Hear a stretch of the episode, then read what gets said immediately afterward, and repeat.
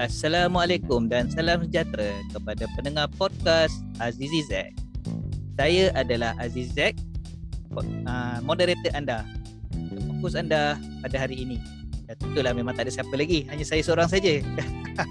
Okey, uh, maaf kerana last saya buat uh, rakaman podcast ni adalah pada bulan 4 hari tu.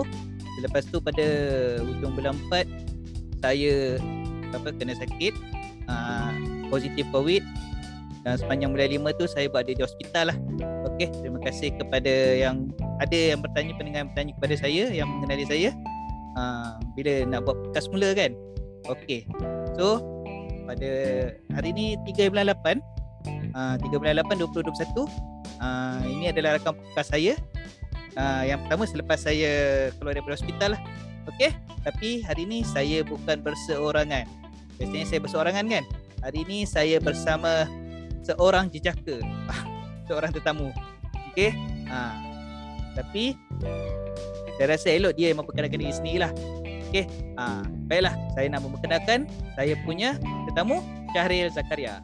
Ya kan? Assalamualaikum warahmatullahi wabarakatuh. Apa khabar moderator uh, Adizek uh, dan terima kasih jemput saya ke uh, rancangan podcast uh, Cik Aziz Zaid lah Okay. Uh, saya Syaril Zakaria. Uh, saya juga merupakan seorang dealer public goal dan saya juga sebenarnya merupakan adik kepada Encik Azizi. Dia ada teka-teki lagi lah. ha. Okey lah, tujuan saya menjemput beliau kali ni kerana saya nak adik saya ni menceritakan tentang pengalaman dia bermula simpan emas. Lalu selalunya hanya bercerita, saya bercerita tentang pengalaman saya, bagaimana saya mula simpan emas. Ha, hari ni kita tukar. Okey. Kita mungkin selepasnya kita akan jemput uh, beberapa tetamu jemputan yang lain. Okey.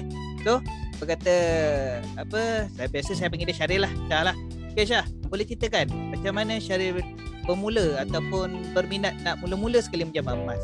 Okey, terima kasih Azizi lah. Saya panggil Abang Zizi lah biasanya kan abang saya ni. Okey, pengalaman saya menyimpan emas ya. Sebenarnya saya dah lama tahu dah pasal emas. Tapi mak tu tu saya tak terbuka hati lagi untuk menyimpan emas. Dan saya mula berminat untuk menyimpan emas sebenarnya apabila saya berniat untuk menghadiahkan emas kahwin uh, dalam bentuk emas kepada bakal isteri saya. Sebenarnya pada tahun 2016 Okay. Ha, betul. 2016 So pada 2016 tu Sebenarnya sebelum tu lagi Abang saya dah perkenalkan saya Dengan emas ni. Cakap kebaikan simpan emas. Tapi time tu Kita hanya mendengar lah tapi akhirnya cakap apa? Kita ni hati terbuka sebab kita nampak kepentingan emas ni pada tahun 2016 jadi saya pun berniat uh, nak macam saya cakap dia saya nak bagi hadiah kepada wife saya emas kahwin dalam bentuk dinar emas. So jadi saya pun menjadi, mula menjadi penyimpan emas pada 28 hari bulan 12 2016 oh, sampai uh, ingat tarikh sekali ya Ha, Alhamdulillah lah kita korek-korek balik rahsia lama apa ha, lama tu kan bila kita nak start simpan emas tu. Okey, cara mula simpan emas bermula menggunakan cara apa? Okey, saya dulu dulu sebenarnya saya ingat nak simpan emas kena ada duit banyak, kena beli seketul emas terus. Tapi rupa-rupanya saya dapat tahu daripada public gold ni ada satu cara simpanan emas yang paling mudah. Yang dipanggil gold accumulation program. So sebenarnya saya bermula menyimpan emas uh, 1 gram. Okay saya mula menyimpan emas 1 gram Sebab tu itu. Saya cakap dengan abang saya uh, Saya nak mula simpan emas lah. Tapi saya tak tak bagi tahulah dengan dia Saya nak simpan emas untuk apa sebenarnya? Saya rahsiakan lah. Pecah lubang lah, lah ni. Ha, Ni kira dah pecah lubang lah ni So saya cakap saya nak start simpan emas. So saya pun mula menyimpan emas Melalui program Gold Accumulation Program Ataupun dalam public gold ni kita panggil GAP. Okay kita boleh menyimpan emas Serendah RM100 Ataupun jika kita ada bajet lebih besar Boleh dalam simpan dalam 1 gram satu bulan dan sewaktu tu saya mula menyimpan sebenarnya 1 gram dalam 170 something je. Tapi hari ni pada 2021 1 gram dah berapa eh hari ni? Ya Encik Aziz berapa eh sekarang hari ni? Harga hari ni ada dalam uh, 266. Tengok beza berapa banyak daripada 2016 dengan 2021. Salah satu sebab saya mula menyimpan emas tu itulah sebab saya nampak in a long term emas adalah salah satu simpanan yang kukuh lah dan akan sentiasa naik. Itulah sejarahnya macam mana saya mula berminat menyimpan emas dan bagaimana cara saya menyimpan emas lah. dan saya memilih platform public gold. Okay, macam mana pula itu bakal isteri punya respon bila kata nak menghadiahkan emas? Okey, sebenarnya waktu saya nak mula menyimpan emas pada hujung tahun 2016, saya tak ada calon lagi. saya Wah, tak ada calon. Memang tak ada calon. saya memang tak ada calon untuk jadi kat isteri lagi time tu. Ha, tapi saya sudah berniat saya nak simpan emas sedikit demi sedikit dan saya nak hadiahkan emas kahwin tu adalah dalam bentuk dinar emas. So jadi pada tahun saya berkahwin pada tahun 2018. Apabila pada tahun 2018 apabila saya merisik lah cakap eh. Saya merisik uh, bakal isteri saya time tu Saya cakap setuju tak kalau kita nak teruskan kahwin apa semua Lepas tu dia kata on Saya dah call ayah dia semua Saya terus tanya dia Okey tak kalau saya nak bagi emas kahwin ni dalam bentuk emas Dan dia pun Mula dia macam blur Okey Tapi lepas tu Dia dia, dia okey je Dia terima sebab dia tahu kan emas ni dia universal. Okay gold kan. Gold ni universal. Dia bukannya di Malaysia je. Di negara mana-mana negara, mana-mana zaman pun 10 tahun yang lepas ke, 5 tahun yang lepas ke, 30 tahun yang lepas sekalipun orang tahu emas itu berharga. So bila saya cakap saya nak bagi emas satu dinar emas, ha, dia on je lah. Ha, Alhamdulillah lah. Nah, saya Betul. menghadiahkan dia satu dinar lah. Oh, waktu tu dia tahu tak satu dinar tu bentuk macam mana? Saya rasa dia tak tahu. saya rasa memang dia tak tahulah time tu. Satu dinar tu dia lihat waktu sebelum ataupun selepas nikah. Uh, sebenarnya uh, saya tak ingat. Sebenarnya apa? Ah, dia tak tahu, dia tak ingat Ah. lah tu. Saya rasa dia pun tak tahu uh, bentuk dinar tu emas macam mana. Dinar emas tu. Uh, tapi macam saya saya tahu kan. Saya sudah dekat-dekat nak kahwin tu lah. Baru saya tunjuk kat dia dinar emas tu macam mana sebenarnya. Dan actually waktu saya nak pergi ambil okay, macam saya cakap dia saya simpan emas melalui Gold Accumulation Program account emas kan di Public Gold. Sebenarnya bila saya nak keluarkan dalam bentuk fizikal tu, saya pergi dengan dia tapi dia tunggu dekat kereta lah. Oh, dia tak naik atas ke? Ha, dia tak naik atas time tu. Dia tak masuk pejabat. Saya suruh dia tunggu kat kereta sebab time tu tempat tu nak parking susah. So jadi saya suruh dia tunggu dalam kereta, saya pergi ambil sekejap lah. Sekejap je saya dah buat appointment dengan Public Gold Alostar time tu. Saya duduk di Alostar. Saya buat appointment, saya cakap saya nak ambil satu dinar emas. Dia kata boleh ambil, ada stok. Saya terus ambil sekejap lah. Saya rasa dalam 5 10 minit dah apa ni dah dah dapat dah emas tu. So memang terbukti lah simpan sedikit-sedikit dalam Gold Accumulation Program ni dan bila kita nak keluarkan fizikal tu ada. Tu yang terbukti lah. Tu tu yang saya nampak lah. Hmm. Alhamdulillah. Tapi sebenarnya Cik Syaril ni eh, adik saya lah.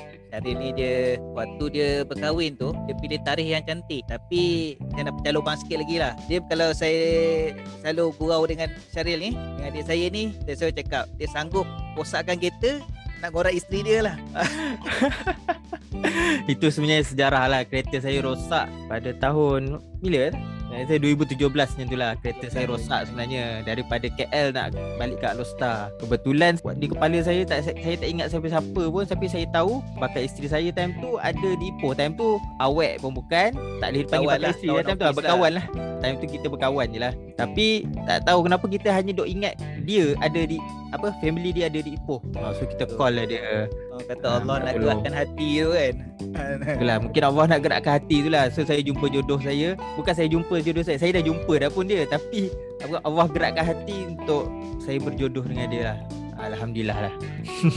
Yang selebihnya jadi sejarah lah. Yes The rest is history. Sekarang dah ada seorang anak dah pun lah Tapi memang kalau saya lalu kau jumpa dia dengan isteri, kadang-kadang itulah antara bahan gurauan kami lah. Tapi memang saya pun waktu saya pergi berjumpa dengan belah keluarga belah isterinya itu isteri nama Syahira lah. Okey lah waktu saya mula jumpa tu the impression is very good lah. Dan dia ayah mertua adik saya ni boleh dikatakan dia macam arwah ayah kami. Seorang yang peminat kereta juga. Betul, Dan dia betul. ramai ramai kawan. Satu soalan lagi. Okay Ha, Kenapa Syaril minat tiba-tiba untuk menjadi dealer? Okay baik. Jadi saya cakap dia Saya mula jadi penyimpan emas pada hujung tahun 2016 Sewaktu itu saya menyimpan emas 1 gram dengan harga lebih kurang 178 179 lebih kurang lah. Okay Lepas tu kita simpan Simpan Simpan Dan pada tahun 2020 Okay Sewaktu itu orang cakap apa gold rush Okay Kita nampak harga kenaikan harga emas time tu naik mendadak okay? Nampak Time beza tu- lah ada waktu beli Ya. tu kan. Ya betul. Kat situ saya rasa macam ish emas ni memang memang bagus lah untuk simpanan jangka masa panjang. Saya fikir macam tu. pada tahun 2020 dan isteri saya pun berfikiran yang sama. Isteri saya cakap, buat apa jadi penyimpan emas dia? Uh, lebih baik kita sebarkan kebaikan emas ni jadilah dealer public gold. Dia kata sekurang-kurangnya kita beli sendiri kita dapat insentif dan kita ajak kawan-kawan kita yang lain menyimpan emas. Diorang simpan duit dalam bentuk emas. Faham tak? Okay, simpan emas ni sebenarnya emas ni adalah duit juga. Cuma emas ni kita tukar uh, duit ni kita tukar dalam bentuk yang lebih baik iaitu emas. So nilai dia akan bertambah dari semasa ke semasa so wife saya ajak saya. Dia kata jadilah dealer emas. So saya pun fikir-fikir balik saya bincang dengan dia semua. Jadi kami pun bersetujulah untuk menjadi dealer emas bukan untuk kepentingan diri sendiri sangat time tu. Time oh, tu sekarang uh, sekarang ni alhamdulillah dengan kita menyimpan emas saya rasa saya menyimpan emas saya dapat kebaikan. Rakan-rakan saya yang menyimpan emas pun mereka pun rasa kebaikan tu So saya start menjadi dealer emas pada tahun 2020 pada bulan uh, awal bulan 9 2020. Berapa lama dah sejak simpan emas kan? uh, sebenarnya waktu tu kita ada rasa menyesal lah. Betul lah orang kata emas ni sentiasa akan dianggap uh, mahal dari zaman ke zaman. Pada tahun 2016 saya menyimpan emas RM178 per gram tu saya rasa dah mahal sebenarnya. Tapi rupa-rupanya tahun 2020 ha, ah, pada waktu saya jadi dealer, time tu harga melonjak naik 298. Ya, time sebenarnya time saya jadi dealer tu, harga emas adalah antara masa yang tertinggi. 298 lah lebih kurang, 295 per gram time tu. Tapi lepas tu harga start turun balik. Tapi sekarang harga start stable balik around uh, 267 268 per gram. Dia main so, sebenarnya 270 lah. Ya, ya betul.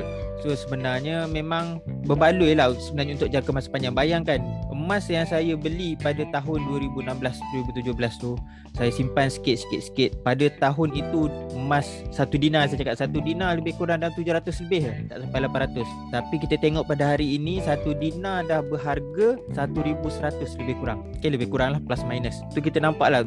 Saya akan saja sekat rakan-rakan jika ada duit lebihan memang saya akan cakap go for gold. Sebab go for gold sebab emas untuk jangka masa panjang dia adalah menyimpan nilai kita. Ya, itulah pentingnya lah menyimpan emas. Sebab semenjak tu saya tak pandang ke belakang dah. Saya simpan untuk diri sendiri wife saya pun menyimpan anak anak saya pun kami simpankan dan kami ajak rakan-rakan yang lain juga untuk start menyimpan emas. Alhamdulillah ramai yang berterima kasih kepada saya lah kerana ajak ajar mereka untuk menyimpan emas. Ya alhamdulillah. Dan betul lah. Apa nampak adik saya yang dia lebih bercakap dari saya kan? Yalah pasal hari ni saya nak kongsi apakah kisah adik saya daripada dia bermula simpan emas hingga dia menjadi dealer emas dan sehingga yeah. sekarang lah. Saya, kami ada seorang lagi adik, seorang adik lelaki lagi. Dia juga adalah dealer emas juga tapi dia masih belajar. Dia, dia masa dia bermula daripada seorang pelajar lah. Tu insyaAllah kami akan jemput dia di lain masa. Ha, InsyaAllah. Kita hmm. boleh dengar apa perkongsian daripada seorang pelajar menjadi seorang dealer emas. Okey, okay, Syaril. Yeah. Ada benda tak nak kongsi lagi ataupun macam mana mereka nak menghubungi Syaril kalau mereka berminat atau kawan-kawan berminat? Okey baik. Saya rasa jika tuan-puan mendengar, tuan-puan dah tahu kepentingan emas ni sebab kepentingan emas ni sebenarnya sangat banyak lah. Apabila saya start menjadi dealer, saya diperkenalkan, saya mula membaca buku Wang Emas tulisan daripada mentor kami sendiri iaitu G100 Network iaitu Encik Muhammad Zulkifli Syafi'i. Saya membaca buku Wang Emas. Okey, jika tuan-puan nak belajar pasal emas, memang saya suggestkan ini adalah buku yang terbaik untuk tuan-puan baca dan tuan-puan khatamkan daripada muka surat 1 sampai ke belakang.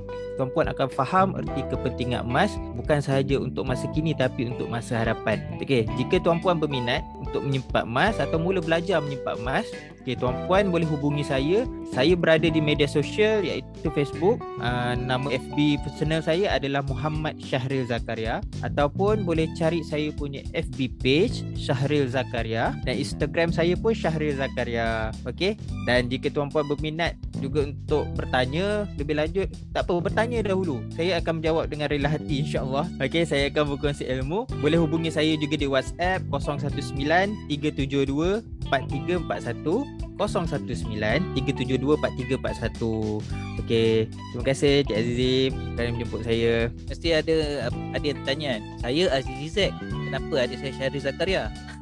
Okey, uh, kenapa arwah ayah kami nama dia pun sama Zakaria juga. Tapi saya mengambil nama timangan ataupun nama panggilan rakan-rakan beliau terhadap arwah. Kita panggil arwah ayah kami Zack lah. Zack. Zack kalau balik kampung ah boleh panggil ayah. Ya, Ah, betul betul. tapi saya menjadikan dia Azizi Zack ni sebagai satu trademark. Jadi nampak gaya ra- ramai orang dah kenal saya sebagai Azizi Zack. So saya maintainkan sebagai Azizi Zack itu adalah trademark saya lah. Okey Ya. sama juga saya juga boleh dicari di media sosial di mana-mana. FB, IG, TikTok, Twitter. Search saja Azizi Zack. A Z I Z I Z E C K.